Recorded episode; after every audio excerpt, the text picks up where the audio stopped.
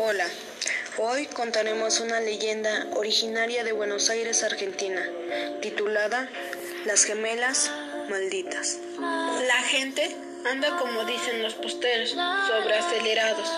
Hace un tiempo hubo una familia, una pareja que tenía unas hermosas gemelas. Un día, la madre llevó a sus dos pequeñas hijas al supermercado. En el transcurso del camino, las pequeñas pidieron que le compraran una pelota a cada una y lo hizo, pero a medio camino recibió una llamada. La madre les dijo a las niñas que no se movieran de donde estaban. Las niñas dijeron que sí. La madre se separó de las niñas por un instante, pero para su distracción no vio que las gemelas se les había ido la pelota a la carretera. La madre asustada les gritó que se detuvieran ya que vio un coche en el camino. Las niñas lo vieron y se detuvieron, pero al momento de que el coche se alejara, las niñas volvieron a ir tras las pelotas. Pero un segundo coche apareció de la nada matando hacia las pequeñas.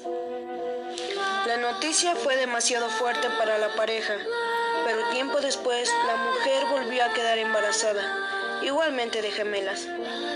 Las gemelas nacieron y el tiempo voló. Un día, la madre de nuevo salió con las gemelas.